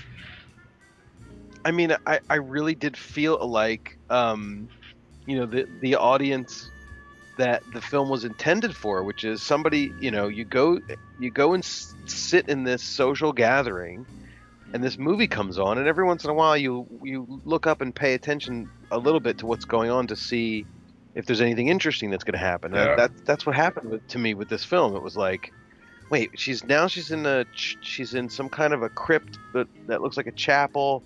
And now here are these two weird people walking down a very wide stone spiral staircase and and of course you know i'm looking for points for the for the website so as soon as i see a spiral staircase i Yeah. i, I my ears prick up so uh i don't know why my ears would Yeah. since i would be looking at it but anyway It's, it's fine. um and then um I, I, and again that weird staircase with all the christmas balls on top of it yeah. um yeah so uh, i don't know it it's you, you might be right creep it i might give it another watch if i'm drunk enough um But and you I got don't you got to be in the mood to read a shit ton of weird crap. yeah that's true too and and when i'm half drunk i don't want to read subtitles Yeah. so um but the whole softcore porn thing it's kind of like I, I don't know maybe it, it has a much more of a, a of an appeal to the audience it was intended for because you know um here in 2014 i mean we're all jaded by how available pornography is and I'm not. in 19 in, you're not jaded I, in 1978 it's kind of like whoa here's a movie and look at what's going on in this movie and Do you uh, think um, you would know, like this movie better if those scenes were cut out? Yeah i think so i think it was That's Balderdash. I, th- I think that uh, you know maybe uh, they could have they could have chopped those down a little bit, but uh, class I don't up think a little they- bit. I don't know about classing it up. I, I you know I think that uh, I don't think they had much l- t- to to do. Uh, that you know I, I I think they needed all those scenes to fill up the time because they really didn't have much else uh, of a story. So it what's really funny about it for me, which is when I'm watching it, is like you know when you used to watch the pornos that were were actually a film that had a storyline you would fast forward through the storyline until the sex started and you'd watch the sex. And then when the sex was over you'd fast forward and you'd through the storyline. I've never done that before, and I think you're a pervert. with with this with this film i was doing the exact opposite. I was watching the film for its actual you know content and then when the when the ridiculously silly porn scene started i'd fast forwarded to them to get to the next one and it, part of it was because i was on the train and there was somebody sitting next to me and so fucking awkward. yeah it was, a, it was a little out there but i Did you mean say just wait for the giant wooden dildo? Where do you watch it? Your mom. Oh, it's just insensitive. That is just so it's you know it's just uh i think you're right i think you know i i i may return to this thing one day down the line I but think, i think it's going to be a might while be more likely to because you have a kind of weirdo crush on Ursula. oh i do Yeah. Well, but she doesn't really do I was asking fun you a question earlier, and I was very, very serious about it. I freaked out when she got on her knees in that stone little chapel on those fucking thigh high boots. Because she's going to scuff the shit out of the toes, and the knees are going to be all fucked up. Those boots were gorgeous, and she just freaking got all in the rocks on them. And I was just like, what is she doing? It didn't look like she knew how to walk in them either Oh my gosh. Well, she knew how to fall down in them a lot. She fainted a couple times. Um, but her little monologue with the no face Jesus was actually kind of hardcore. Like, she's a deep, deep bitch, dude. You know what I'm There's saying? a lot going on up there. Yeah. All sorts of stuff. The other thing that was funny, her she kept talking about how um, Bangs was going to kill her, and he kind of did. Did you get? Did you give her a murder point or an accidental death point? oh she got an accidental death Because she knew he was going to kill her. that's true i didn't really look into it that that that much i i uh I was I'm watching it and I'm like, oh, okay, There was it's there was her. great and then all of a sudden she just Her all of a sudden she just disappears. She doesn't really fall out the window. It's not very climactic. yeah, She's just kind of disappear. It's almost like that that scene in um, Mulholland Drive I don't know if you guys ever Oh, seen that yeah, film, but dude. where the one woman walks into the into the room and, and turns around and the other woman's gone. She's just Well, she did. She did fall. She didn't just vanish like when you drop a blue box on the floor. So, Right. um, yeah, but um, But that's what it reminded me of. It wasn't like you know most of these giallos have this ending where you at least see the you know- dummy falling out of the building. Or, right, Yeah. at least the dummy. They couldn't do the dummy. I guess they ran motion. out of budget. Yeah. But she did get warned. There was some good foreshadowing there. Her sister's like, "Get away from the window," and she's like, "There is some half glass here. It's fine." Uh, Oh yeah, that's true. So, it, like, it had all of the elements of things you're supposed to have in a movie to make a good movie, but it just somehow didn't work. Right. Did you? it's a failure in execution all the way. I think it just like what Chris was saying the the uh, the cheap sets that they used and, and things like that that they just they overspent on some things, didn't spend enough on other things, and I think the the underdevelopment of Ursula was just a shame. Uh, I really was getting into that speech. I wanted to know more because obviously it didn't make sense to me what she was talking about at the time and I wanted to know. I'm like, oh well, I'll figure it out as the movie goes along, and I, I just never felt like I did, which was a Right. shame. on around minute 54 there um, it's when um, flip o'hare um, was walking stella back from some i think it was her picking up the heroin like she grabbed the package and he grabbed her by the arm and they went back to his car when they're walking across there's a cutaway shot to an orange dog sitting in a window I remember that. did that Yeah. dog look like a person Are you Yeah. at minute 54 right now in your screening? yeah Oh, I just thought you were pulling this No, from memory. no. Seriously, the dog looks like a person, and it's kind of freaking me out. Like it looks Just human. Look, it looks like the it looks like the kind of person that would that would live in that house, like just kind of but it, it has know, like even- human features in its dog face. yeah. e- Even if it was a human, it's just kind of like sitting there on the window ledge, just kind of looking out like I'm Italian and um, sh- I don't really give a What shit. kind of what kind of medicine are you using for your spider bite? Right now, I'm only using ibuprofen because I ran out of all the good stuff. But, Oh, okay. but uh, yeah, and that dog is dead by now, which is also a sad thought. That is really sad. I hate when I see animals in old movies. I always think about them not being alive anymore. But It's uh, a lot of ass. Yeah, but no, that dog looked like a person, and it's very frightening. Um, so there's that. Um, but yeah, like um, the boots, the dog. Oh, we haven't even talked about the awful camel toe inducing red outfit Dagmar was wearing for a good third of the movie. Red jeans and a red top. Who does she think she is? It's fucking out of control, even for 78, man. That was nasty. Nasty, nasty. No? I Got it. Okay.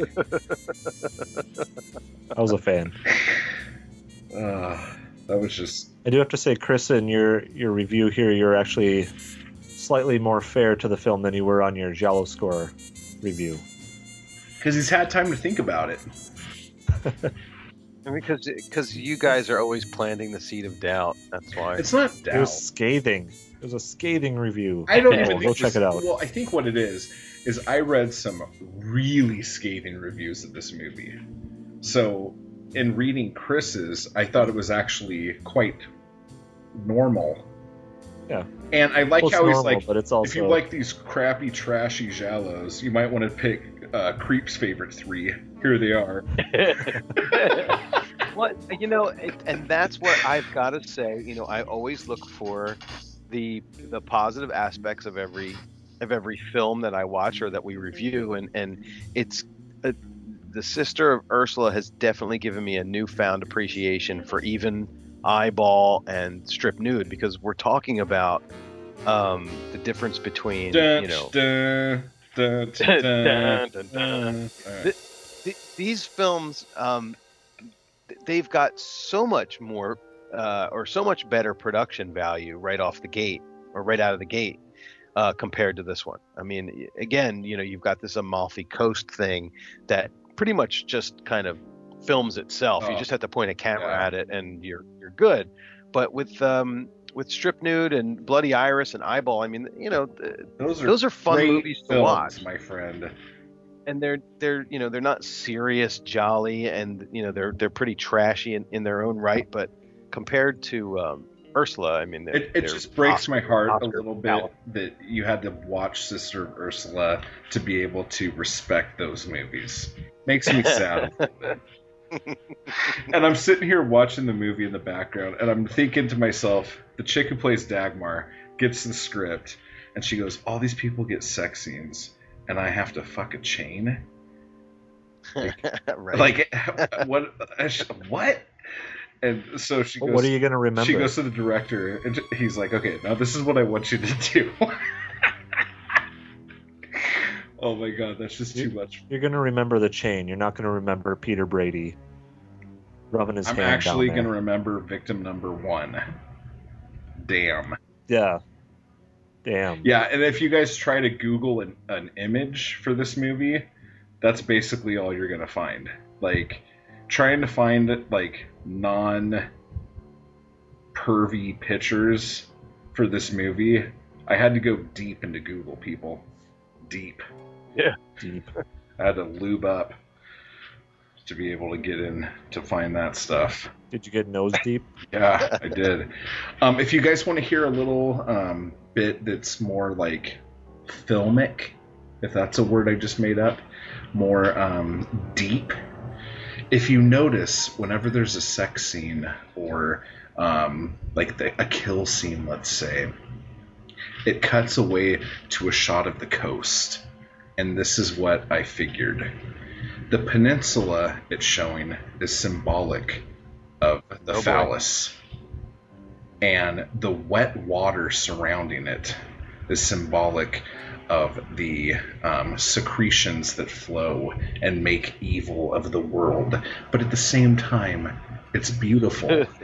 Even though the waves crash violently against the hard rocks. From a distance, it's gorgeous. I think that's what the director was trying to say. Well, he won. It's hard to see the forest from the trees. And there's a lot of forestry in this movie. And it's not an island when you live on it. Or I can't remember that Jaws line. It's close enough. so, does that mean we liked it? I think so. I think this is all going to be a number one on our list. See, the funny thing is, when I heard what the, that we were going to do this movie and I knew what it was about, I was like, "Oh shit, dude! I hope we don't do it before the first or the second ten because I don't know if I'm going to be able to like put a movie in that might compete with Eyeball. This is going to be crazy. What am I going to do?" Um, Yeah. so, shockingly enough, it didn't matter. But um, this is no eyeball, no eyeball, Right. people. No. Dun, dun. Yeah. Dun, dun, dun. Ba, ba, ba, ba. What I love about Jenny is when she gets ready, she does her hair first, her makeup, then her scarf. yeah. Doesn't she do her pits Yeah, too? w- with perfume. And then apparently, I guess we're supposed to believe that she's going to do clothes soon after, but um, never gets that far. yeah, that's a lot of work. Yeah. Jenny is fun. Okay, so um, that was. Oh, let's talk about some background info. Do you have any of that? Uh, I think I kind of we just kind of sprinkled it in throughout, uh, talking about. I mean, it, it got that X certificate in Europe, no surprise. Uh, known also as Curse of Ursula, which may be a bit too telling as far as the title, which maybe why they switched it to Sister of Ursula, even though We should have called I guess it Dagmar was Chain kind of of. Dagmar. There you go. Oh, that's Ooh. jellified. Yeah. Um, didn't have too much on the cast and crew. I don't know if you guys had anything about Enzo Milioni, the director, or uh, he also wrote this one. Uh, Mimi Uva did the music. I think this is the Oh. first film we got from Mimi, Oosh. And hopefully the last. I'm gonna try Oh to get God. as ma- many of these songs as I can, guys. I think. I think that I think there's only one song. No, there's there's the And then- song, and then there's like a song. suspenseful theme, and then a There is- love theme. Okay. If you go to like a, it's like it says it's a trailer, but all it is is clips from the movie set to I think the three different themes that there are. Shut up! Send me that link. Stat. I think it's only I think it's only three and a half minutes long, but so it's probably short versions of the songs. But I will It's- send it to you. that three and a half minutes is going to play on loop underneath this whole show. Now I feel kind of weird talking to you guys with that music playing beneath us right now. Oh, I feel like I should be spraying perfume on my armpits. you should if they're that hairy. Um, All right. I don't. I yeah, we talked about the actors and the other stuff they've been in. Marc Porel, who played Flippy Hair. Let me ask you this: Do you guys know why they put his name in a box? They did this on another movie we went over. There was one actor whose name in the credits was in a box. Yeah, I don't know. He, yeah, I don't.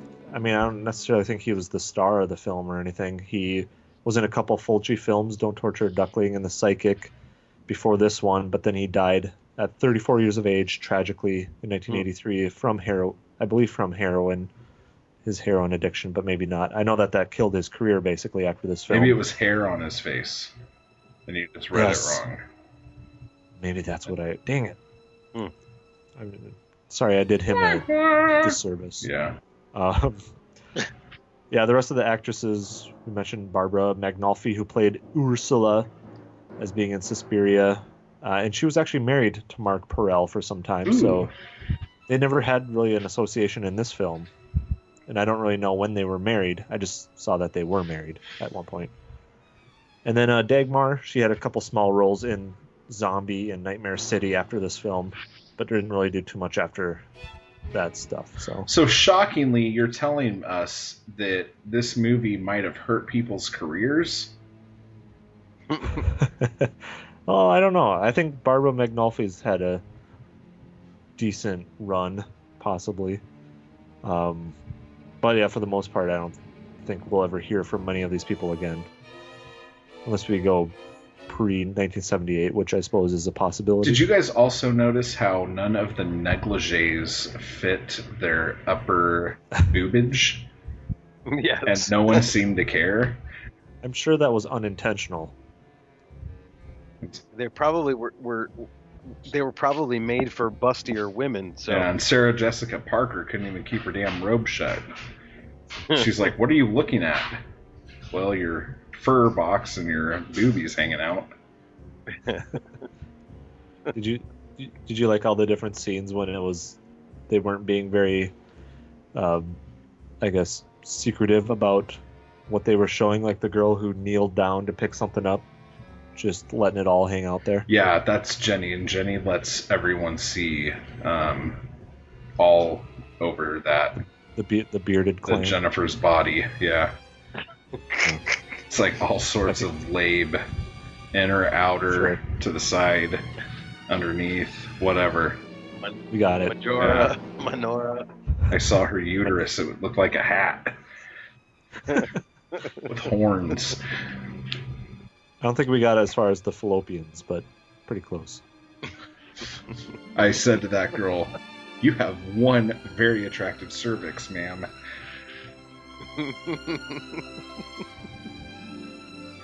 Did she Oh, boy. slap you? No, she called her friend and I gave her some money and she had him come over and they made out on the bed. Did you watch that part of the movie? And then she asked you why you didn't want to Yeah. Be involved in And it. I'm like, I thought you were a lesbian. You're throwing feminism back 30 years. And she's like, I don't care. And I'm like, oh, you're an idiot. So I just scored like 10 points with um, the women uh, in our audience, all three of them. So uh, pretty pretty excited about that because that's the first time that's ever happened, I think. this whole film kind of sets feminism back in a way when you think about how she was channeling her father and her father was you know anti-women's sexual liberation Well, it's because his wiener didn't work. It was, exactly it was a terrible blow. Uh, and all right i'm done with this movie how have we talked about it for an hour and a half has anyone talked about this movie for an hour and I a half don't know. Never. are we in the guinness book of world records now If so, think so. it's a terrible blow. this was a terrible blow to my reputation. Yeah. Well, you picked it, my friend. So maybe you could redeem yourself now. Whoa! What a segue. Yeah. Oh, are you saying I? Okay. Or whatever. Now we're going to tell you guys, the viewers or listeners, since you can't see us. Um, and I was pointing my finger at you, but you guys still can't see me. Um, we're going to tell you what the next three movies we're going to do after next week's movie are going to be. And then you, the listeners, are going to go to our Facebook page and vote for which one you want us to do first, second, and third. People power. Because we care about the peeps. Yeah. You're the ones that picked this one to go second. Yep. Just reminding you all. Yeah, and left my poor pajama aggro case to Pajama. Pajama. Pajama mama. Oh, we'll have fun with that, won't we? SummerSlam pajama jamma jam jam. Because you're a woman. so, um, let's talk about what our next picks are going to be. This is pretty exciting. Okay. I'm I'm even going to write them down in a notebook while we say it. Be able to That's a good plan. be a little professional. There you go. Yeah. Who wants to go first? One, two, three, not it. One, two, three, not it. Not it. All You're going first, Eric. So once again, I'm going with the voice of the people. They wanted Sister of Ursula. Okay. I'm going with another film that was uh, requested, I believe, in an email sent to us. This film is from 1972. That's your first clue. Second clue: the director is Tonino Valerii. Okay. I already saw And- the email, so Oh, that's right, you did, didn't you? Um, so I'm kind of going with my trend of picking the child-killing films, just to keep you guys on edge. I'm going with My Dear Killer. Oh, great movie. my Not so much child killing, my I dear suppose. as- spoiler. My dear killer. nice. That's a good one. All right, Very thank you. cool. I'm I'm looking for redemption. Well, in my pick, I'm looking for the exact opposite. I'm looking for hate mail. Because I'm going outside the box, and I'm not referring to Ursula's or anyone else in that movie. I'm referring to. Then you'd be going inside. Yeah. Uh, Oh, here's my Ed McMahon. um, I'm I'm picking a movie that um, is not really maybe what people would call a giallo, but what people would call this director's giallo attempt. Mm-hmm. So, what I am wanting to- us to watch is Alfred Hitchcock's Frenzy. And some people might get mad about this, but this is again, you know, mid late 70s. These movies are getting really hot all over the world. Hitchcock's like, fuck that, I could I could do that, just like he did with Psycho and what was that movie? Um Diabolique. Was that what it was that he saw and he's like, shit, I could do that. And he went and did Psycho. This Mhm. was like the same kind of thing. He saw all these movies popping up and he's like, I could do that. And he did this. So it's not quite in the vein, but it kind of is. So um, if you guys don't want to do it, I could pick my next pick. But No um, way. if you think this is good to do, I'm excited to try it. I'm stewing mad, but I'll do it. No, I'm excited for that because I've never seen it, so Lovely. So uh, it's great. Also from 1972, coincidentally enough. Yeah, you better not screw this up now. No, I, I am going to screw it up, but only, only by one year. So but okay. which? So um, so we have My Dear Killer, which is a very straightforward, very plot-heavy giallo, and we have Frenzy, which is you know basically it's Hitchcock. So we're talking about taking up the quality level by several notches compared to what we typically uh, review here. Um, so I'm going to act as the uh, Creep Creeperson. Cre- Creeperson of the group. and it's about time that I threw my sleaze hat into the ring. Um, I would like to suggest a very sleazy giallo from 1971, directed by Fernando Di Leo, uh, and it stars Klaus Kinski, uh, and it's called Slaughter Hotel. Ooh. It's also known as the Cold Blooded Beast. And uh, it is Kills a great, seven times. the Cold Blooded Beast killed seven times. And uh, I'm excited because uh, I've only seen this uh, one time. I liked it. It's really, it's really, really trashy, but it is a, a giallo. And um, if uh, I don't know if you're familiar with the old VHS covers, but the uh, the film uh, used to have this really large axe on the VHS cover. Um, it was almost like a medieval axe. Slaughter Hotel, yeah, okay, with a the place where nothing is forbidden. So there's a lot of like uh, weird, kinky sex things going on. It is definitely not a softcore pornography movie, unfortunately for Creep. Are you But, serious? um, It, it, it, there is a lot of sex in the film, but it is a uh, a pretty interesting giallo, But like I said, very trashy. So um, it may be difficult to find for our audience. I will do some research to see if it's online or anything. Um, it was put out by Shriek Show uh, on DVD, but it is out of print. So um, I don't know how easy it is going to be to get a, a copy of it, but there's a. Uh, I'll I'll do some research and post to the website or to the Facebook page if I find anything. nice. Well, that that's a good smorgasbord right there. Definitely. Isn't that a Swedish word? What's an Italian word for smorgasbord? Buffet. There you go. Oh, that's French. Okay. Uh, lunch. Anti. It's antipasta. There you go. I guess. It's like antimatter. If it comes into contact with real pasta, the world will explode. So, yeah, That sounds like a creepy pasta. yeah. All right, All right, yeah, that going was off. awesome.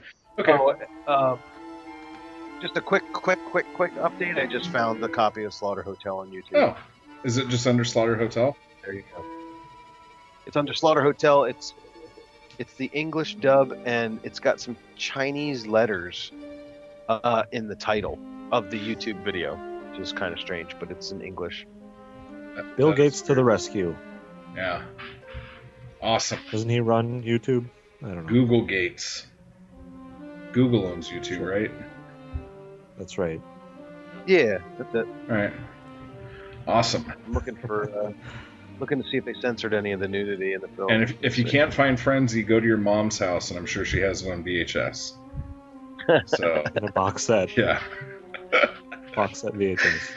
I think by the screenshot for the film of someone getting their naked buttocks massaged, that they probably didn't cut out any of the nudity from Slaughter Hotel.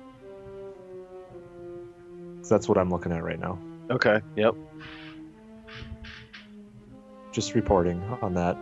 That's funny because that's the exact same scene I was in. Yeah, the nudity is, is totally intact. So Nice. And My Dear Killers also knock knock on uh, YouTube.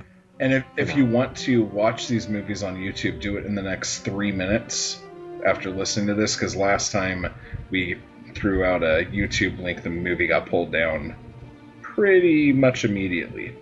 So Yeah, I didn't realize we were we had such large pull Yeah. in the industry. it might just be a Facebook plug-in kind of thing, but Ah, you never know. They always they all talk to each other. Yeah, bastards. All right, well, um, I guess now we will play the trailer for the Jam Jam Jamma Mama Mama Girl case, which because you're a woman. Chris will just keep singing to us. So I hope I hope you enjoyed this filthy, filthy episode and all the amazing music played underneath. Um, oh yeah, I do want to just say on the last episode I accidentally put a song from the Red Queen Kills Seven Times because I just heard kids singing and I assumed it was uh, Who Saw Her Die.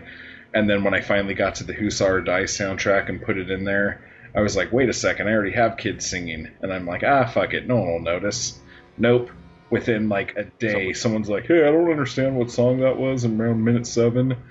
And I'm like, oh, someone noticed. Step it up. Yeah, I gotta, I gotta step my game up a tinge. So, yeah, awesome.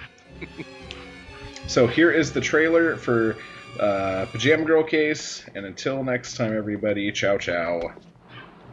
Ciao, ciao. Ciao, ciao.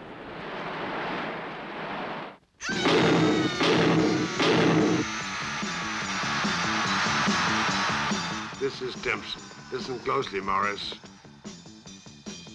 The killer did that to the body because he was frightened. In fact, he was probably most scared than the girl herself. Possibly she knew him. Or her. I don't the fact that the killer could be a woman.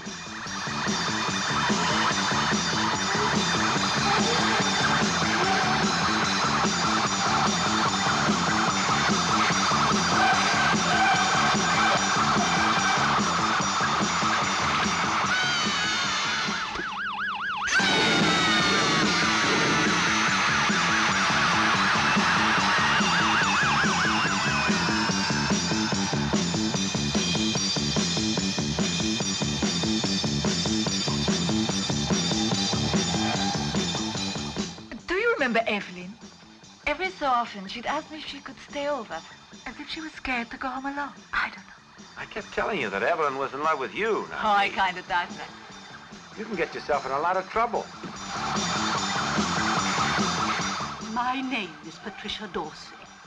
The girl that was killed is my daughter. It's disgusting the way you put her on show. You're never gonna find out who the killer is until you find out who the girl is. You've got to let that body be seen by as many people as you can.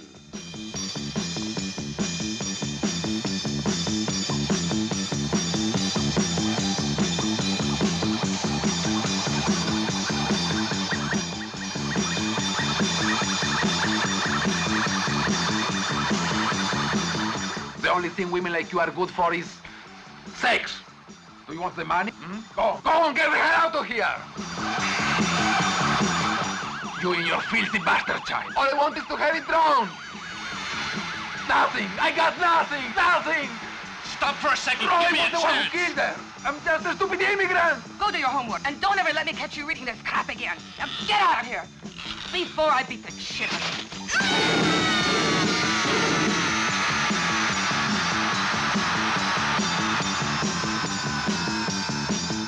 you. No. You're always chasing the girls out of the beach. Everything's against you, everything. Come on, Quinn. Confess.